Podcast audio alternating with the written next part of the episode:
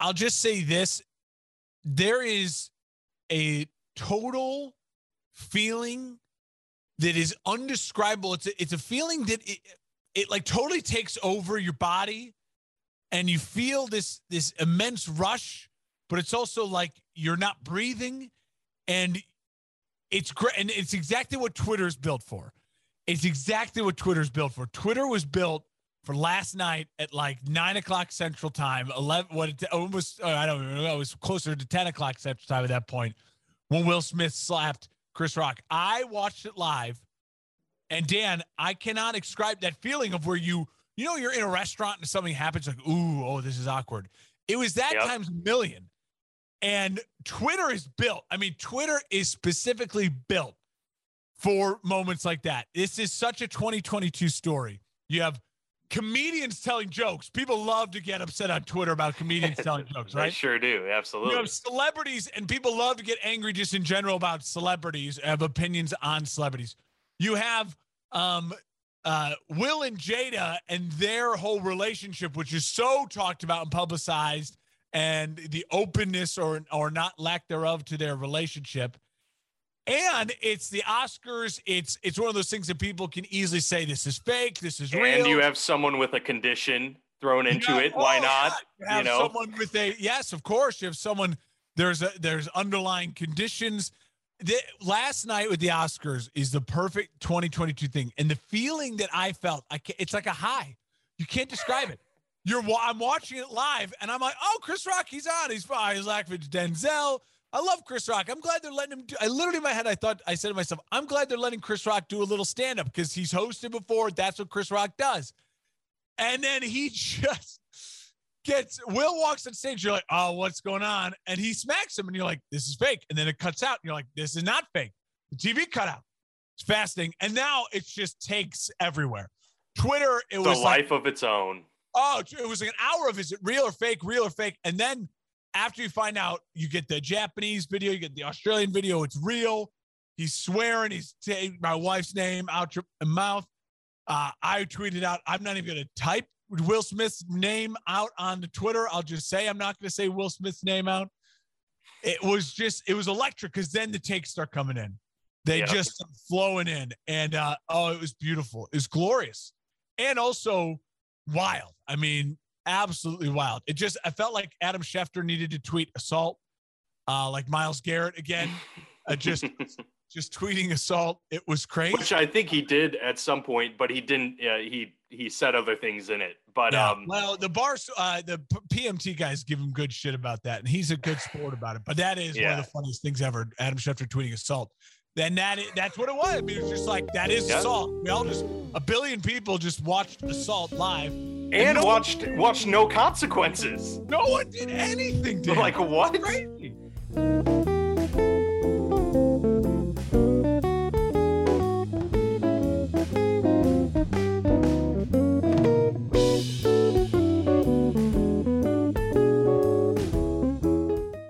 I was like, I, I, mean, that's what you know. You see Chris Rock at the end, kind of almost look to the side and like laugh because he, he obviously he. By the way, he handled it amazingly. I thought he did. He um, did. Not only did he take the slap and sh- like he didn't even like move, but uh, but he handled it well. He actually you know had like something playful and and humorous to say even in the midst of all that.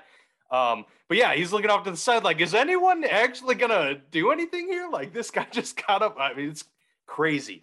I'll and I will say, I, am yeah. jealous that uh, you got to see it in real time. Uh, I worked like super early in the morning. Oh, it was interesting to wake up to that, though. I'll say, like, I got to work and I set up my computer, um, got all of the uh, you know the tabs open that I need to to have for work, and uh, and then Twitter's one of them, and I just see a flood of memes already, and I'm like, yeah. what is this? What are these memes about?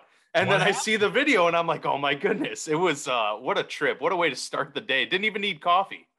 I, I will just say honestly, I, I will just say that um, you know, it's so hard to explain. It's like it was it was just electric. It was electric. That's the only way, the only way you can say it.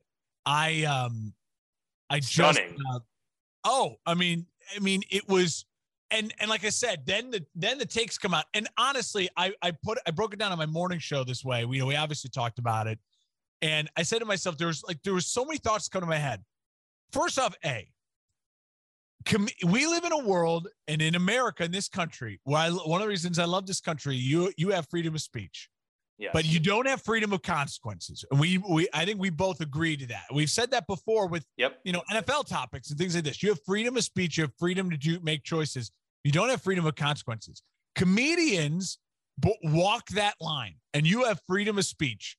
Uh, you, as Will and Jada Pinkett Smith, and anyone else who was offended by what Chris Rock said or didn't say, or any of the comedians made jokes. Um, earlier on, the, the hosts made the lady hosts made they made jokes about his marriage and being, you know, kind of an open marriage and all these things. Like, like they didn't respond poorly to that. So I think there's, you know, anyways, the point I'm trying to get at, you have the freedom, you have the freedom in this country to speak. You don't have freedom of consequences, but you there are consequences for your actions. Will Smith could have handled that in a million different ways. He chose probably the worst way possible to handle it, which is physically assault someone, smacking them, and getting on stage and doing that and breaking down that barrier. You're at the Oscars, you're in these shows. This is what happens. People get made fun of to get jokes. If you're Will Smith, you could have, you knew you're about to win. He was a minus 600 favorite. Like he knew he was going to win. Yeah. In 40 minutes, you could have gone up there and said, Thank you so much. First off, let me just say what Chris Rock said was completely inappropriate. I am all for jokes. I like to, I make comedy movies, but blah, blah, blah, blah, blah. You know what I mean? You could have done that. Yeah. You also, Or Uh, he, he could have even done what he did when he sat down and, you know, gone a little bit off, uh, you know, off the handle and, And just started swear. swearing and, and yelling at him. You could even do that. because you get That's- hecklers yeah. in comedy shows, you get that. And Yep. then, and then, uh, you know, he, uh, the other thing that Will Smith did, he had everyone in the room. You're in a room full of the best writers in the world, right? You have you have your publicist there, you have your wife there, you have people Denzel who care about you. You know you're going to win. They're not going to. They they they clearly after 10 to 15 minutes, Will's looking around like, okay, they're not going to ask me to leave. So you your publicist has to tell you the first thing you do when you get up there is immediately apologize for for physical violence. You you not condone physical violence and and just open it up. Just let the air out of the room. and Be like, what I just did was wrong. I let my emotions get the best of me. I love my wife to death. She struggles with this condition. Explain it. He never did any of that.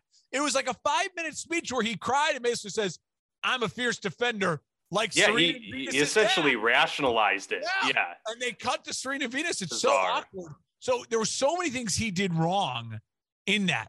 It does not excuse if you're anti Chris Rock's joke or whatever.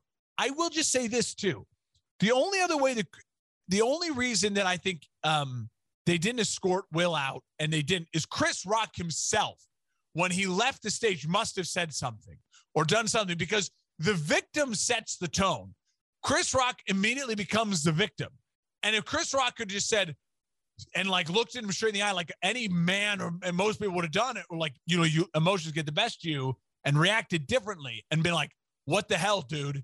Like, you can't Yeah. do that. And if you'd have walked off stage, then they would have had to ask Will to leave. You know what I mean? Like, they would have had to like get control of the situation that way.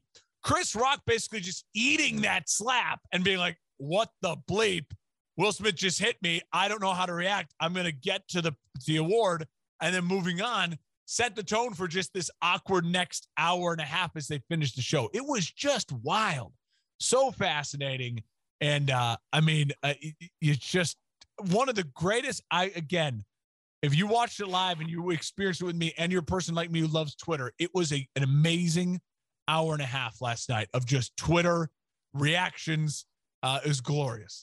Yeah, I, I- we knew what we were gonna start the show off with today. That's for sure. We there was uh, pretty much no other option. And I'll I'll just say to wrap up on it, I totally agree with uh, a lot of what you said. Um, the freedom of consequences thing, totally agree. Uh, but you do have a freedom to not suffer physical violence as one of the consequences of your freedom of speech um, expression. Yeah. Uh, outside of the most heinous, uh, you know, calling for violence yourself type of stuff. Uh, so yeah, that's that's uh, you know, is clearly overboard on, on Will Smith's part um, to react well, that way. And, and then uh, he, did you see his Instagram post? Will Smith on Instagram. Oh, like, I did. I thought he stayed quiet. I didn't know he no, was. Uh, he posted like a photo of oh, him. And like you can't invite people from Philly and Baltimore anywhere. like, like, like, like it's a joke now. Haha. Like, yeah, yeah. Come on, man. I just don't. And I mean, wow. there's no charges being pressed. I'm not trying to say he should go to jail or anything like that, but there needs to be like there just just take responsibility for that being a, and, a an inappropriate reaction. Will Smith you know? is a universally kind of beloved figure and and he had a stretch from like what 07 08 really to like 16 17 an 8 year stretch where he his movies didn't do well like his stardom as far as like a sellable star was like dropping. Not anything he was doing wrong. He picked a couple bad projects. The thing he did with his son scientology stuff comes out. You know what i mean? Like his parenting styles. People are kind of like this guy may be a little weird. And then he has this big redemption when his wife basically is like has this show on facebook is basically like yeah i cheated on him. And he cries in front of everyone and they get the memes from that the will smith crying face where jada emasculates him this was like a total redemption moment for him to be like, everyone was pro Will Smith over the past year and a half since that Jada stuff comes out and like feeling for Will Smith, but he sticks by his woman. He's going to work out like, dude, do all time good guy. Will Smith's star rising again. And then to do this, it just goes to show you he must, you know, it's just an unstable decision and a yep. not crazy. I just was wild. Wow. Yeah.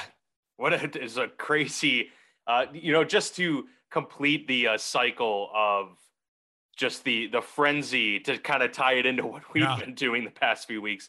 The frenzy of March has rolled on even into the entertainment industry yeah. and uh, into the Oscars in the final days of the month. Go figure. The, the Chris you know? Rock interview, whoever gets Chris Rock, whatever podcast or uh, or morning show or whatever, that will be must watch TV. I don't really care to see Will. I mean, I, I do like, you know, whatever he apologizes or and eventually he goes on something and does something. But the the Chris Rock, you Gold. know, interview, I can't wait to I can't wait to listen to hear. Well, it's unfortunate, you know, to our listeners because we had him booked for the show today, but then this happened, and then all of a sudden now he can't uh he can't going on the podcast. But he had some know. strong thoughts on Tyreek Hill to Miami, but he had to cancel. he sure did yeah, so obviously, um, we've got a few hot button items in the NFL to talk about hmm. um, on this episode of the Football Lounge. So welcome in everybody yet again as uh, free agency is starting to cool off a little bit, but we have a, a few uh, items to discuss uh, before we get into it all. Just uh, another quick reminder out there: if you enjoy listening to our show but would like to watch it, we yeah. do have a YouTube channel, so go check us out there. Uh, like, subscribe; that really helps us out with the algorithm gets us out there a little bit better. So yeah, if you want to watch it, please go check that out. Otherwise, of course, as always, we're out there Apple Podcasts, Google Podcasts, Spotify, all that good stuff. Um, Speaking of which, what is on your hat if you're watching the YouTube? I can't. Oh yeah, so this is a, a, brewery nearby. So I've oh. I've taken a liking to either the collecting wolf? beer glasses. It's a wolf. Yeah, Southern ah. Growl is the name of the uh, of the brewery cool. out here. I actually it's kind of funny, Mark, since I'm about a year into fully going bald and being in the South as well. We're a lot closer in the sun. I yeah, you're a hat guy now. I went to this brewery unprepared to to uh, have a beer outside. Didn't have a hat with me, so I had to purchase a hat. And this was the one I this is the one I bought. So cool hat. Uh, yeah, this is uh, saving myself a lot of sunburn and some brutal showers in the near future. Um, but yeah, no, I like it a lot. And um, you mentioned the Tyreek Hill trade. I got. I mean, we can kind of just jump right into that one because that is the biggest thing that's happened uh, over the past really? week. A bombshell in in a couple different ways. Miami is making a, a shit ton of moves to uh, shore up their roster and uh, and make sure Mike McDaniel's uh, has as smooth of a transition into his first year of coaching as possible, but also to give Tua enough weapons to you know, at least just I guess this is going to be let's see what he can do. If he can't make it work with second year Jalen Waddle, with Tyreek Hill, with a revamped uh, offensive line, run game, and a new head coach, then the experiment's essentially over, right? Uh, Kansas City trades Tyreek Hill away to Miami for five draft picks, um, a massive haul. Uh, this year's draft picks, they get a 2022 first rounder, a second rounder, and fourth rounder plus next year's fourth and sixth round picks. So uh, you actually brought it up right before we went on the show, Mark. Kansas City now with 12 draft picks. Huge. Meanwhile, the you know Dolphins turn around and give Tyreek Hill a four-year, 120 million dollar contract with uh, just over 70 million of that guaranteed. So he's the highest paid wide receiver in the league. He's a happy camper, but the Chiefs pretty happy as well. They got Marquez Valdes-Scantling and uh, Juju Smith Schuster. So you know praying for that guy that has to sew the names on the back of the jerseys. He's got, uh, you know, a lot of extra work on tap for him. But yeah, look, look uh, it's kind of a win for both sides, it seems. Um, but the Chiefs, man, a massive haul, 12 draft picks this year. Uh, do you do you think there's a, a clear winner in this trade? I mean, what are your thoughts overall when you saw this go down? I struggle with winners and losers because again, when there's draft picks involved, if it's not just player for player, you know, when there's draft picks involved, there's potential. You know, Kansas City, we said 12 draft picks this year. That's more than any other team. Two in the in each of the first four rounds. Um, so they they I expect them to be a player for trading up. I expect them to be a player for trying to get themselves a, another wide receiver and a and a and a couple star defensive players as well.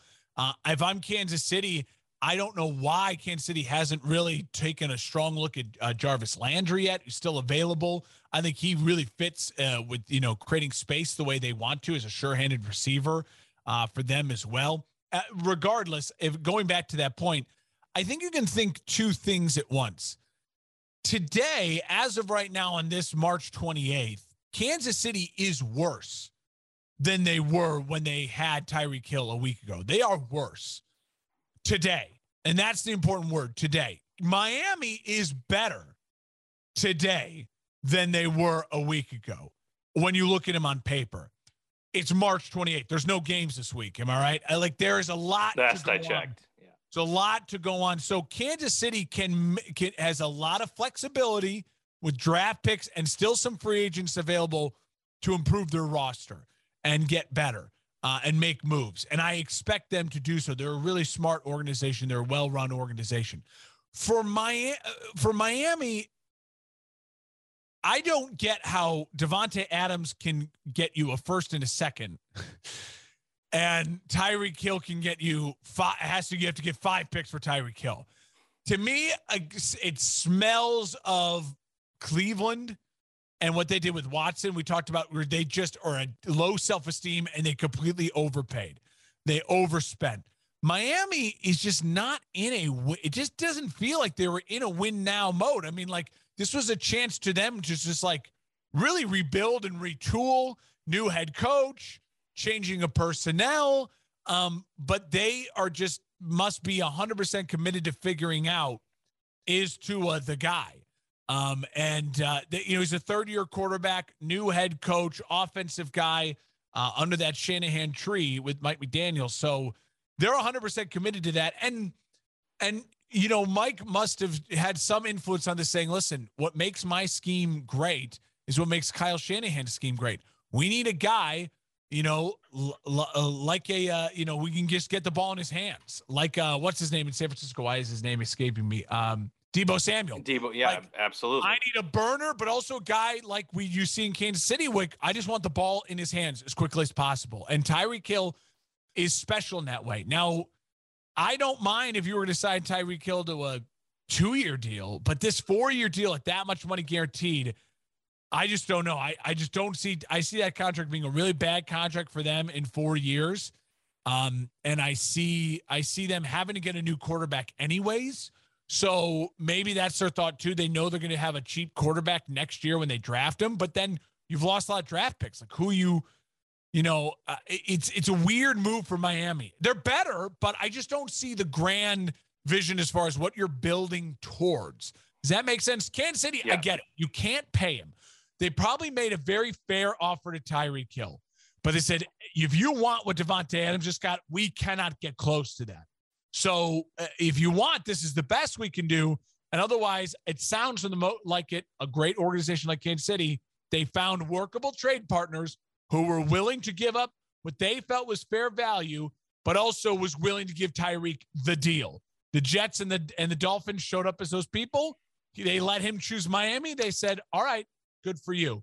And um and so for Kansas City, it is a it's weird. They're worse today, but they have a plan. They're sticking to that plan, and they have all of this flexibility to hopefully be better. Yeah, and I would say, you know, I, I would agree that Kansas City's worse and Miami's better off today. I think in the long run, um, Kansas City's probably overall better off. Uh, the picks is obviously a great thing. And Patrick Mahomes, yes, um, they're better off. Well, yeah, and and they just they they didn't need Tyreek Hill as much as I think Tyreek Hill needed them in terms of Agreed. his impact in his career. Um, look, he's still going to make a ton of plays that are going to wow you and stuff, but I think you're going to see a significant dip in his overall production uh, just because of who you got throwing you the football.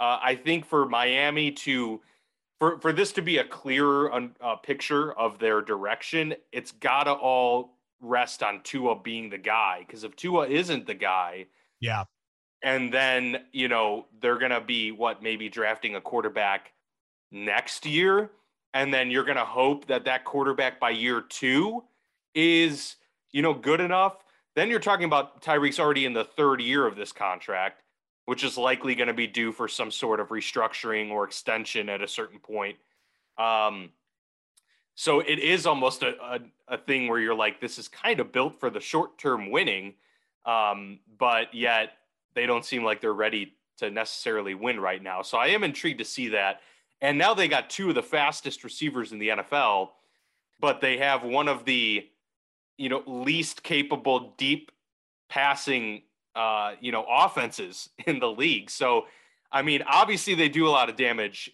in in the you know behind the line of scrimmage and within 10 yards of it too.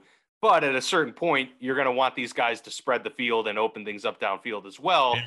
It's going to ride on whether or not Tua is going to be able to cash in on those huge plays that are certainly going to be available to them just given the skill sets that they have. I mean, and and you got got to throw Mike Gesicki into the mix. They've got yeah. one of the best, if not the best, wide receiver corps, you know, in the league now. And DeVante so Parker is still there with them too, right? He's still he's still with them. I believe Will Fuller uh, is he's a free agent, I guess, um, but they could still uh, resign him. They probably won't now with that contract to Tyreek Hill. But yeah, I mean, they have they certainly have pieces and they obviously their backfield, as we kind of alluded to, now includes you know Raheem Mostert and Chase Edmonds yeah. uh, to go along with Myles Gaskin. Now, I mean, clearly Mike McDaniel's is is looking to run the football and then get opportunities off of it. So you know, if that works, if they're actually a capable run team, then you know look out because they're going to have a ton of opportunities. Uh, you know, try try being a defense and you know, trying to contain Hill and Waddle while also trying to stop the run at the same time. Uh, yeah. They could be dangerous. I mean, we'll see. And obviously, they needed the wide receivers to compete in such a prolific uh, division that's getting more and more offensive firepower, especially with Buffalo. Uh, so, you know, I understand the move from Miami's perspective, but if you're Kansas City, you get a boatload of picks. And look, you're not like you mentioned, you're not going to be able to pay Tyreek the massive contract. You already got Kelce, and look, you get Juju, who I think is gonna, you know, have uh, quite a bounce back year, and MVS, who's a capable receiver. Yeah, just get another guy in there, uh, whether it be through the draft or sign a Jarvis Landry, uh, and you're looking good. The Tyrann Mathieu thing too, who's likely to sign elsewhere in this free agency period. Yeah, the Chiefs uh, right now are, are, not as good as they were last year, but uh, plenty of time to make up for it too. Well, yeah, and you have six picks in the first three rounds. I mean, crazy. You, yeah. you should hopefully be able to find six starters. Rounds one, two, and three, and I mean they have two and four as well. But rounds one, two, and three, you assume those people are going to be starters. Hopefully, day one starters for you um, in this league. And so, yeah, Kansas City's they they the plan is clear. I'll say this going back to Miami. Um, when you were talking there, it really something popped in my head.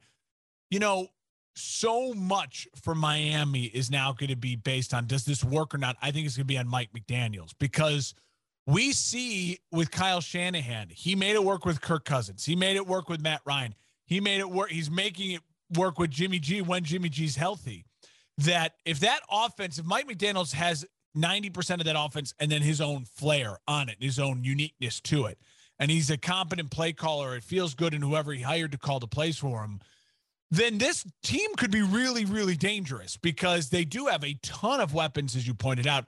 They have improved their offensive line, and Tua is accurate and can hit a deep ball, especially if they get a wide open shot. And Tyreek Hill can get you a lot of wide open shots, especially if he's schemed really well, like what we assume Mike McDaniels can do because of his time and his relationship with uh, um, uh, Kyle Shanahan. So I think there's a lot of pressure on Mike McDaniels here early as a as a rookie head coach because you're going to need to see the Jimmy G offense and then some. Jimmy G and, and, and Tua are very comparable quarterbacks.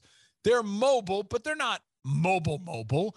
Uh, they are accurate, but they're not Drew Brees.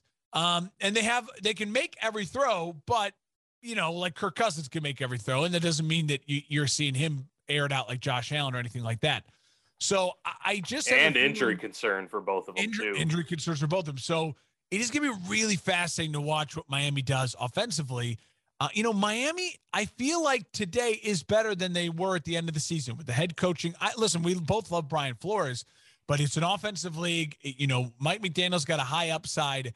We'll have to wait and see. But that AFC East, uh, with the battle between them and, and New England for the second place in that division, uh, it's going to be really interesting. New England, of course, had a really quiet offseason because they loaded up last offseason.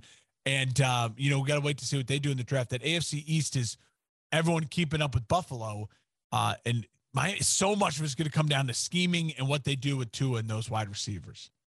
Yeah, and hopefully, obviously, Tua stays healthy so you can get a clear picture and yes. understanding of, you yeah. know, like that's there's nothing worse, obviously, for the athlete than their career kind of going down the tubes because of injury, but also just from a fan standpoint, you hate to see what could have been, and and always wondering uh, about certain prospects. You know, um, yeah. So that you know, hopefully, uh, with all of the weapons that surround him now, that he will be uh, as comfortable as he's ever been uh, in that offense, and yeah. Uh, and we'll see what happens. Obviously, uh, there's a clean slate there in Miami. Kind of sticking with the quarterback theme, Mark. We have two that are you know still on the market and we have one that just had uh, a, I guess you could call it controversial uh, starting press conference. So let's go to Deshaun Watson. Um, I'm not sure if you got to watch the press conference, what you've seen from it. Um, yeah, I did, but obviously he's he was introduced, uh, and overall, you know, we've kind of already given our thoughts on the situation as itself. You know, I think it's a, a really risky move on their part, especially with the guaranteed money aspect of things.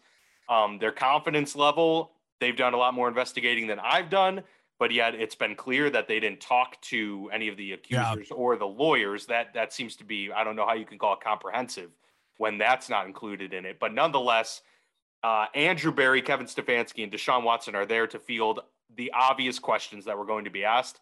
This was Deshaun Watson's first time speaking since these accusations came to light. And um, oddly enough, the Haslams were nowhere to be found. That was a little bit strange to me that yeah. they were not in attendance for such They're a. Yeah, I mean, this is like probably. I can't think of a more monumental moment in Brown's history. You know, outside of I guess you know signing Jim Brown and then him retiring. Um, or them leaving Cleveland. Or them leaving Cleveland, of course. Uh, th- this is uh, extremely pivotal moment. Uh, for them to not be there was uh, a little bit odd, but you know, what what was your overall takeaway from it? Of course, you know, he came out of it uh, denying everything and saying he's going to clear his name and he has no intention to settle with these civil suits. And uh, Andrew Berry and Kevin Stefanski saying that they were thorough in their investigation and are confident in him moving forward. Um, what was your overall reaction to how things played out there? Yeah, you know, it was first off, it was just kind of surprising to see. Uh, you know, I wasn't expecting the press conference in that light. I just figured they would try to release statements and keep Deshaun from having to give public comment because, like you say, anything can and you will be used against you. So he's in, he's claiming innocence, and uh, that's the type of stuff you can you know really backfire. You know, I, I, overall, I thought it was um, pretty well staged. I thought there were moments where Deshaun um, surprised me with how much he was actually even saying. I'm surprised, you know, my my if you know who who knows, but my assumption was it was going to be sticking a lot as soon as it started. It was going to be sticking a lot to like, hey guys, um, I, you know, I'll, let me first start by saying I'm innocent. I believe in my I'm innocent. Um, but any other questions related to that and those those you know pending lawsuits or whatever, you have to go to my lawyer and I'm pleading the fifth on it or whatever legal matters I'm not touching on. For him yeah. to go a little bit more into, you know, kind of his staunchness to it and then moving on, like, let's talk about football. Let's talk about I'm excited to be back here. Let's talk about the city of Cleveland. It was less that. It was a lot of going into it and just being open about it. So, I mean, the Browns obviously feel confident.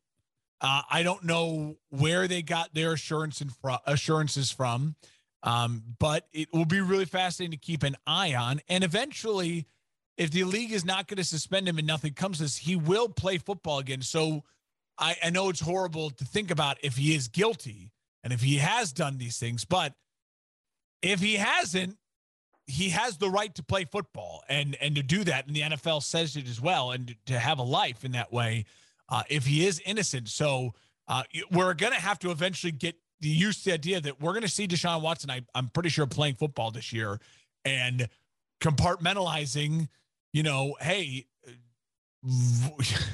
he's not that uh, he's I don't root for him he's not on my team but it is that we it's that weird situation that we're in. We find ourselves a lot in with separating the art from the artist, mm-hmm. especially if he actually is innocent. I mean, if he is innocent, you know, he's going to have to play football. We're going to have to accept that and talk about them as a football player. And I, at this point in time, am going to try to stick to that as much as I can until I know what comes of these lawsuits and what is proven innocent or guilty on on certain things. Yeah, and we may never know honestly. Yeah. i mean we uh, you know a lot of these civil lawsuits happen behind closed doors and not much uh, comes out of them. Um, i do imagine that there is going to be some settlements uh, regardless of whether there's guilt or innocence. I i just you know 22 separate ones could you know drag out for a very long time so uh, i imagine uh, there there might be on at least on his side a willingness to settle sooner rather than later although i yeah. know he's saying uh, he won't now but um, yeah, totally agree with what you said. Uh, he he was a little bit more composed than I expected as well, and uh, you know, Rich Eisen described it kind of like a funeral, which I it, it kind of at times it did kind of seem that way. I mean, it was a very morose feel um, throughout, and uh, you know, they were mm-hmm. expecting what was coming. They it wasn't a shock to the system at all for them, and I and I think they they knew what was coming and were just prepared to somewhat take it on the chin, I suppose, but um, yeah, that was interesting. And then, of course, there were a couple questions in there about Baker Mayfield, and uh, you know they they they didn't really go too much into it. Obviously, he's still on the roster, and um, there has been that tension now. Of course, we've uh-huh. had the the the infighting and uh, you know Baker saying no, I'm breaking up with you type of deal, and uh, yeah. things kind of have backfired for him. And um, because I, I know that he expressed interest in going to the Colts, right? But then they kind of, you know, said we're we're not going to go that route. They go and, and sign Matt Ryan, and uh, you know that seems to be a pretty solid fit there in Indy, and um, and so that's kind of the situation that he finds himself in is one of you don't have a whole lot of leverage anymore because I don't know many teams, Mark, that are willing to spend for a Baker Mayfield at this point when the teams that are quarterback needy have high picks right now and yeah. can just take one on a rookie and not pay them very much. And, you know, Jimmy G is in a very similar situation where he's going to demand a high price. You know, they want two seconds, I believe, at the very least. I mean, that's a lot to pay for some guy. And, and I, you know, for, for one, bless you, sir. Thank you. Um, he, you know, he obviously wants to go to a contender as well. Carolina would be a good place that I would think would be a good fit with with a Jimmy G, but they can't really do it because they're paying 26, you know, million or whatever it is to Sam Darnold. So and uh, Teddy, they're still paying Bridgewater. They're still right? well, the dead money. I I don't know if that uh, was just no. for last year. Maybe not. Um, yeah. But you know, regardless, it's it's a tough situation for these two quarterbacks now who really don't have a whole lot of leverage. The one thing that the 49ers could do, though, is still ride another year with Jimmy G.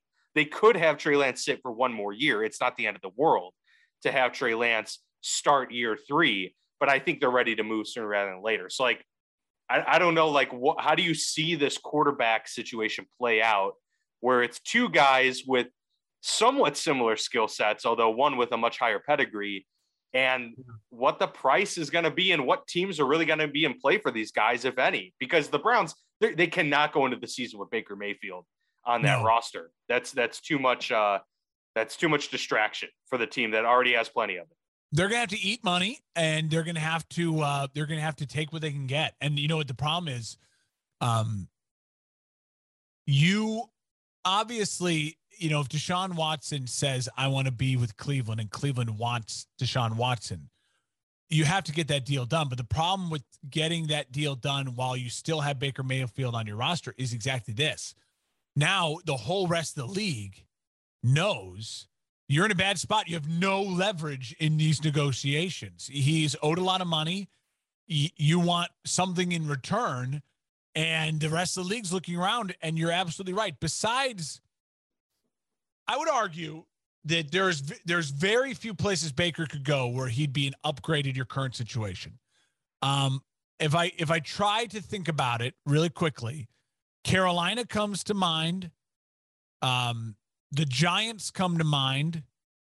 The, I would think Atlanta would, e- even though they signed Marcus Mariota, Yes. I, Baker's better than Mariota, so that yes, could be an option. Falcons come to mind. Uh, the Seahawks come to mind. Those are the four to me. Now, you would argue, hey, Baker Mayfield is better than Justin Fields or Zach Wilson. Agreed. You can I can factually say right now, from what I've seen, Baker Mayfield led a team to the playoffs and the experience versus a Zach Wilson or a Justin Fields, even a Trevor Lawrence for that matter. But those teams have a plan and they're committed to those young quarterbacks. That you know, so they're off the table in that way. As far as for me going and thinking teams are their interest in them. So it's you're negotiating. You have no power, and you're negotiating if it's very small, a few amount of teams. Jimmy G, however, I do think they that the Niners have better leverage. Like he is more wanted. I think his contract's more malleable. And because he's a veteran who's already now bounced around, it was never that number one overall pick with the pressure in the commercials.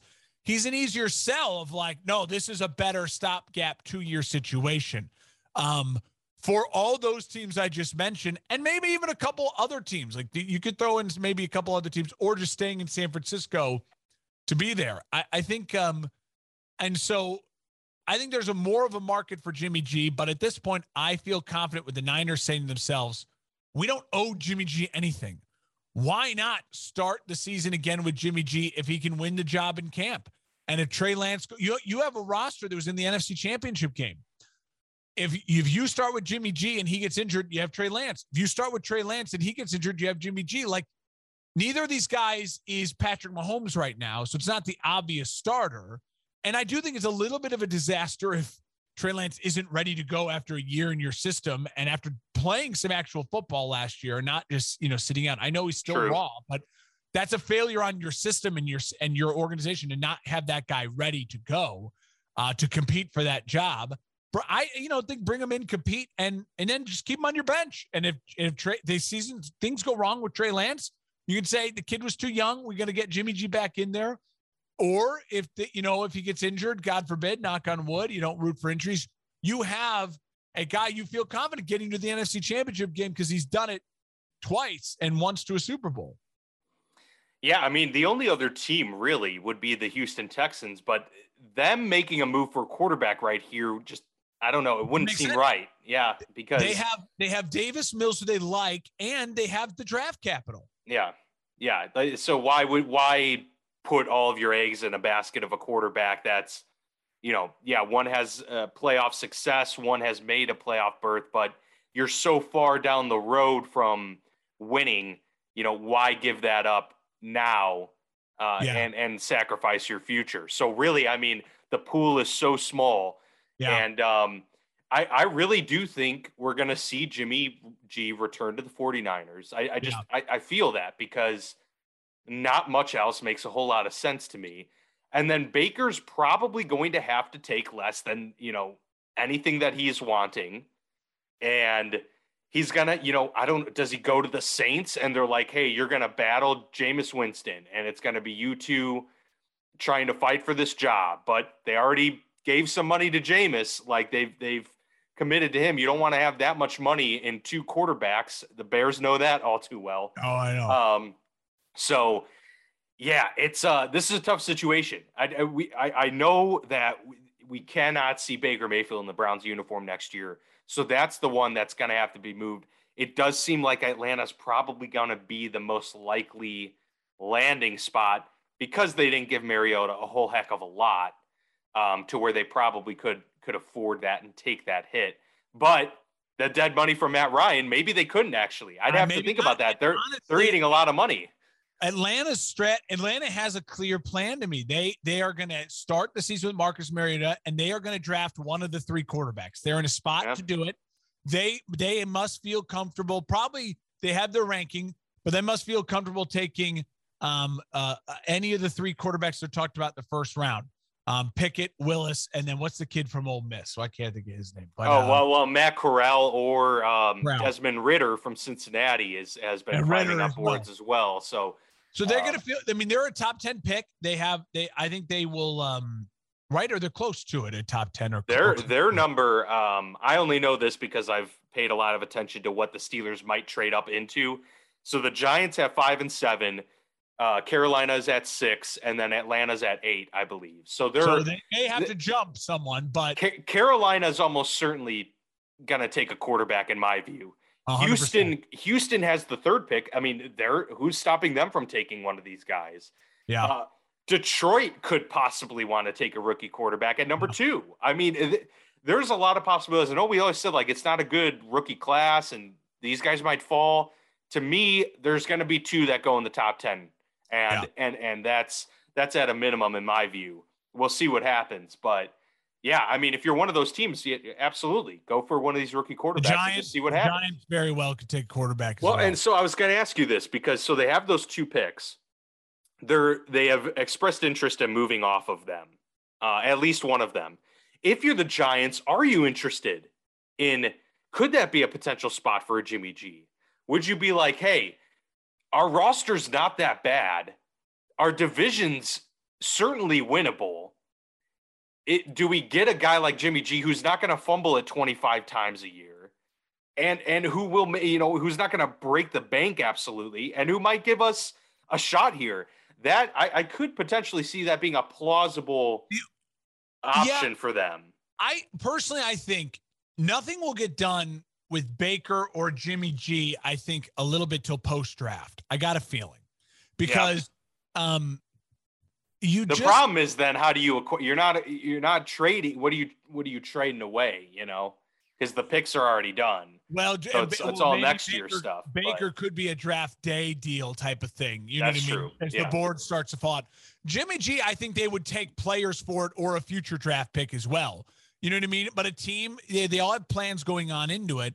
And Atlanta may not get the quarterback they want and all of a sudden be sitting there looking going, oh, screw this. We're not going to the season with just Marcus Mariota and the guy we got in the third round. Let's go get Jimmy G. You know what I mean? Like that, yeah. I could see them doing that, but I, I feel like they're going to want their plan. Same with Carolina. Um, if the quarterback market shakes out or, you know, the way they want, Pittsburgh is smartly already given themselves that better benefit of the doubt. If you don't, you don't have to rush for the quarterback. If he falls to you, the guy you like, great. And you know, you don't have to overpay in that rookie scale for a lot of guys who, you know, we've said before, and I think it's accurate.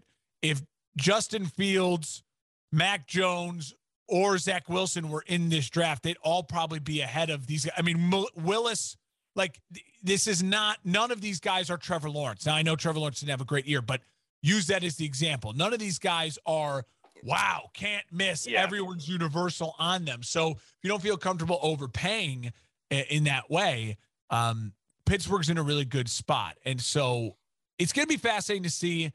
I think Baker and Jimmy G may be draft day or or later type of deals, unless someone gets a little needy here in the next month as we're leading up to the draft and wants to make a move for Baker.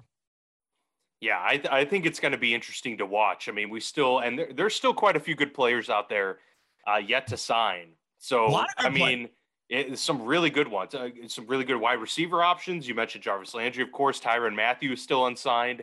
Um, OBJ, right? Uh, so I mean, technically, yeah. Hold on, wait. I have a, I have a. Oh crap! Do we have me, some breaking news going down? No, no, no. I have, oh, okay. I have a screenshot of all the players still available that are big names: Bobby Wagner, Stephon Gilmore, Beck, right. Odell Beckham Jr., Tyrann Mathieu, Julio Jones. The, the Colts need to get that done right now. You need to get Julio Jones in in in Indy with Matt with, with Matty Ice. Back with Matty Ice. There you Jadeveon go. Clowney and Calais Campbell, two guys that you know you want to bring in if you feel like you're just that extra rotational edge rusher away yeah. to help out. Kansas City should look, I think, at both of those guys. Um, and then Melvin Gordon, Jarvis Landry, and Duane Brown. Uh, Melvin Gordon is a guy who I also think that a team like who's needy at running back is just far as depth in a win now they should consider. You know what I mean? There's there's a, a couple AFC West teams um, staying, maybe even resigning with Denver. Well, no, you even mentioned it. The Kansas City could. I mean, yeah. CEH hasn't necessarily you know worked out and and earned a starting role. I mean, that could be yeah. an option too. No, just especially if you're a win now team that needs some depth at running back and a veteran. I mean, Melvin Gordon still got something in the tank. He's not toast yet. So yeah. interesting names. Um, I can't remember what else. What was you transitioning on? What was what? What else do we have on our list here? Because I, I don't know. I, I, I think I think we were wrapping up after that one. Because so. as you said, breaking news. It reminded me of something I wanted to bring up as we were planning the show. We're peeling back the curtain here now for all our listeners. Detroit is going to be the host of the draft in 2024. Yes, yes. Shout out Detroit City. I am a, if you don't know this personally about me, my dad grew up mainly in Detroit, born in Cleveland, but then by the age of nine was in Detroit and then lived in Detroit until he married my mom. And, and now is, considers himself a Chicagoan because he's lived most of his, you know, majority of his life and certainly all of his real adult life in Chicago. Um, and he's a Bears fan. But we have a soft spot for Detroit, and my dad loves Detroit. It's auto car people. I go to Detroit almost every August for the big car show in Detroit. Now, so I've been to Detroit multiple times, spent a lot of time there in my adult life. And um, I, I will say this Detroit gets a bad rap. It really does. It, the downtown of Detroit, the real downtown heart of it, is fantastic. They got the new little Caesar Arena down there for the Red Wings and the Pistons. It is literally a football throw away from Ford Field, which is literally a football throw away from Comerica, where the Tigers play. All three stadiums are right in the heart of downtown. The big casino down there, nice restaurants. They got their Coney dogs. They got their their Detroit style pizza. There's a real renaissance down there. Uh, Wayne uh, uh, University, um, uh, or Wright State is it one of one of the two? I can't think of it. Right across the river from Canada. There's a lot in Detroit. It's going to be a lot of fun. Now, obviously, yes, from about seven mile on Woodward to about uh, 10 mile, 12 mile, it's some sketch. It's not great. It's not great. Um, but it's not what you think of it as. It's not some sort of, sure. uh, it's not some sort of, you know, just gangs in downtown shooting up people. It really is a great little downtown American city. And I'm so pumped. The NFL is doing this for Detroit because the NFL owes it to some of their teams like this. You know, yeah, Cleveland, the blue bloods, you know. Oh, the All Star game goes to Cleveland. We support Cleveland for like, you know what? Detroit is a, is a is a historic, great American city that I think will eventually repick itself up. A lot like Pittsburgh is redone and revitalized and found ways to change their identity from a steel city to a tech city. Um, Detroit is working towards that with the automakers and everything, and the and the new era of making cars in this country and the electric movement. And so I hope that I, I'd love to see that the NFL gives Detroit this because Detroit can't host a Super Bowl. It's too small. It really is. But yeah. for something like the draft, I think, and you know the Lions will be picking near the top of it. Got to get that shot in there. Uh, it'll be really great for them. And on top of that announcement, they also announced that that's going to be Hard Knocks for this upcoming uh, summer. So we're going to get Hard Knocks in Detroit, and we're going to get the draft in Detroit. Uh, so that's pretty cool.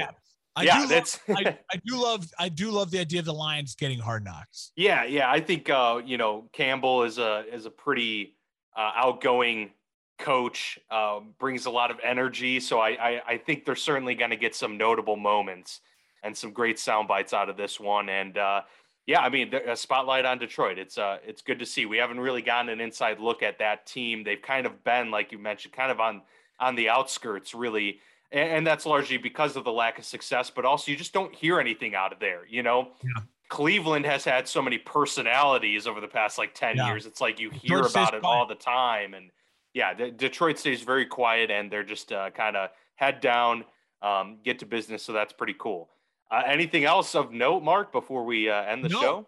No, no, no. I uh, I appreciate uh, the ability to rant about Will Smith. Yes. Uh, sometimes you just need an outlet. You just need an outlet, and we have it. Luckily, I will. I, I guess the final mo- uh, point I'll make is I think these are these next couple weeks be really fasting. So if you're a listener of ours out there, and there's something you want us to really get more specific on, or if you if you have a take or you want to pose a question to us of like, hey guys, here's a hypothetical for you.